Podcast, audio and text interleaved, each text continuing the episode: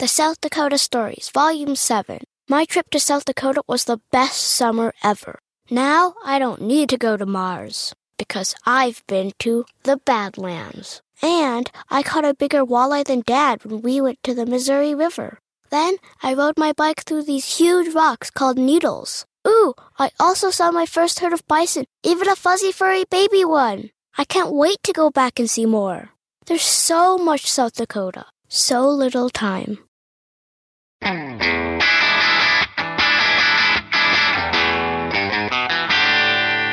Hey, math fans! Jason Marshall, Math Dude here with your weekly dose of quick and dirty tips to make math easier. If you're like most people, you find really big numbers really hard to comprehend. Sure, it's clear that millions, billions, or trillions of something are an awful lot of whatever that something is. But getting a firm grasp around just what that means is no easy task. But there are ways to make sense of these astronomically large numbers and build an intuition for just how big they really are. What's the best way to do it? Stay tuned because that's exactly what we'll be talking about today. In my opinion, the best way to develop intuition for large numbers is to come up with simple visualizations that help put things in perspective. One common way to do this is to think about stacks of paper money. A typical $1 bill has a thickness of about 0.004 inches, which is also the approximate thickness of a normal sheet of printer paper. If we stack 1,000 $1 bills, we'll have a pile of money that's about 1,000 times 0.004 or 4 inches high. Let's use this as our reference point to think about just how large the number 1 million is. Namely, $1 million worth of $1 bills would make a stack of money about 1 million times 0.004 or 4,000 inches high, which turns out to be just a little more than the length of a football field. That's a lot of dollar bills. So 1 million is to 1,000 as the length of a football field is to the approximate length of, say, a credit card and 1 million is to 1 as the length of a football field is to the thickness of a sheet of paper, which, for me at least, is a much more tangible way to think about what millions really means. How about billions? Well, if we play the same game with stacks of dollar bills, we find that 1 billion $1 bills makes a pile of money that's 1 billion times 0.004 or 4 million inches high. How high is that? It's pretty far up there, about 60 miles. For comparison, that's approximately the thickness of the Earth's atmosphere, which means that 1 billion is to 1 million as the thickness of Earth's atmosphere is to the length of a football field. But let's not just play this dollar bill game. Let's come up with another visualization that you can use to think about the magnitudes of these numbers. In particular, let's think about time. How long is 1 billion seconds? Turns out it's just under 32 years. Or to stick with our astronomical theme, it's about the same amount of time that Saturn takes to complete one orbit around the Sun. For comparison, 1 million seconds is about a measly 11 and a half days, and 1,000 seconds is about 16 and a half minutes. No matter what comparison you use, the difference between thousands, millions, and billions is huge. The South Dakota Stories, Volume 7. My trip to South Dakota was the best summer ever. Now I don't need to go to Mars because I've been to the Badlands. And I caught a bigger walleye than Dad when we went to the Missouri River. Then I rode my bike through these huge rocks called needles. Ooh, I also saw my first herd of bison, even a fuzzy furry baby one. I can't wait to go back and see more. There's so much South Dakota, so little time. Continuing up the size scale ladder, how large is 1 trillion? The simple answer is that 1 trillion is 1,000 times bigger than 1 billion. But let's think about this in terms of the comparisons we've been looking at.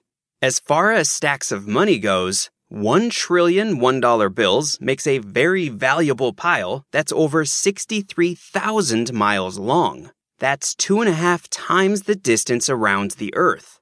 And 1 trillion seconds is nearly 32,000 years. compared to the 11 and a half days for 1 million seconds and 32 years for 1 billion seconds, 1 trillion seconds is an incredibly long period of time. Just for fun, let's now think about trillions using a completely different method of comparison. Given that there are approximately 7.1 billion people currently alive on the planet, if we were to evenly divide up the surface area of the Earth and give a portion to each person, we would all receive a plot of land, or more likely water, that's about 10 soccer fields in size. What if there were 1 trillion people on the planet? Then we'd each get a chunk of land or water about the size of two tennis courts. While that's not a lot of surface area for each of us to live on, it shows that it is at least possible for 1 trillion people to simultaneously exist on the planet. Of course, there's no way everybody would have enough to eat or drink or who knows what else. But it does provide some perspective on the magnitude of 1 trillion. How about even bigger numbers like 1 quadrillion? That's a thousand trillion. What's the best way to think about them? We could, once again, just continue what we've been doing. For example, if there were 1 quadrillion people on the planet, we would each be given a portion of Earth's surface equivalent to the area of about 10 sheets of printer paper. Definitely too cozy for my taste. One quadrillion stacked dollar bills would extend nearly from the Earth to the Sun, and one quadrillion seconds is over 30 million years. But since one quadrillion is the same as one million billion, we can also think about its magnitude in a slightly different way by combining the comparisons we've already come up with for 1 million and 1 billion. For example, if we want to think about the magnitude of one quadrillion, we can imagine that the width of each and every one of the 1 billion $1 bills in our stack of money extending the width of Earth's atmosphere suddenly expands in size to the length of a football field. The resulting huge height of this stack would be the same as the height of 1 quadrillion $1 bills. As you can see, there's no single best way to do any of this. Use whatever comparisons speak to you and help you develop intuition for the relative sizes of large numbers. Because astronomical numbers show up all the time in real life, and it pays to have a firm grasp on what they mean. Okay, that's all the math we have time for today. While you're out and about on the internet, please be sure to pick up a copy of my book, The Math Dude's Quick and Dirty Guide to Algebra.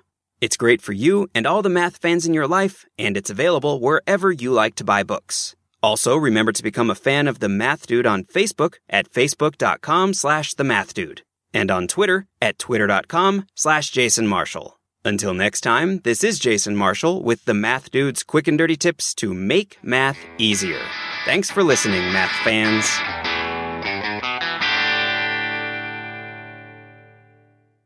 The South Dakota Stories, Volume 5. South Dakota seemed like the perfect place to unplug but I ended up connecting to the world around me. A world where each sunset was painted, where I felt adventure's pulse with every step, and where cold water trickling, pine swaying, and grunting bison became my favorite soundtracks. I just wish I didn't have to leave. There's so much South Dakota, so little time.